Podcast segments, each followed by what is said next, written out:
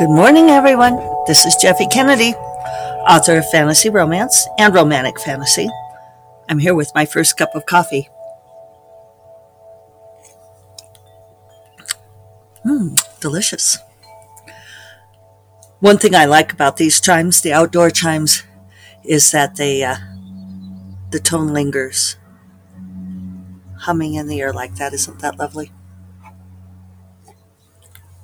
Today is Thursday, April 21st. Back out in the grape arbor, uh, as those of you on video will note. And uh, we've had such high winds.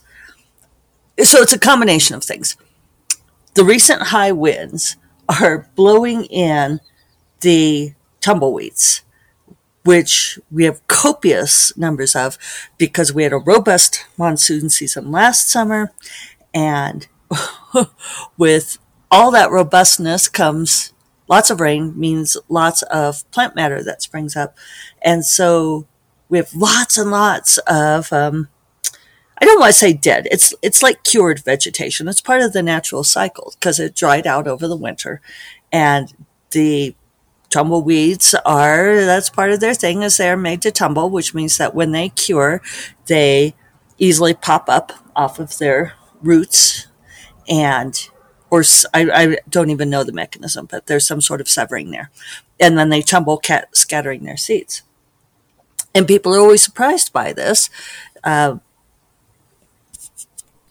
I decided to move slightly so you could see the flowering crabapple tree. It's a little bit better view.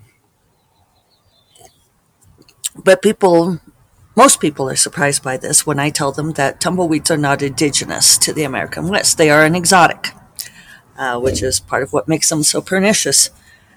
Uh, David was commenting on this the other day, uh, both of us being child, childs, children of the American West. Uh, me growing up in Denver, Colorado, him up in northern Wyoming, Buffalo, Wyoming. And he, he was saying something. He likes watching westerns, which I really don't. But neither one of us is much into western kitsch at all.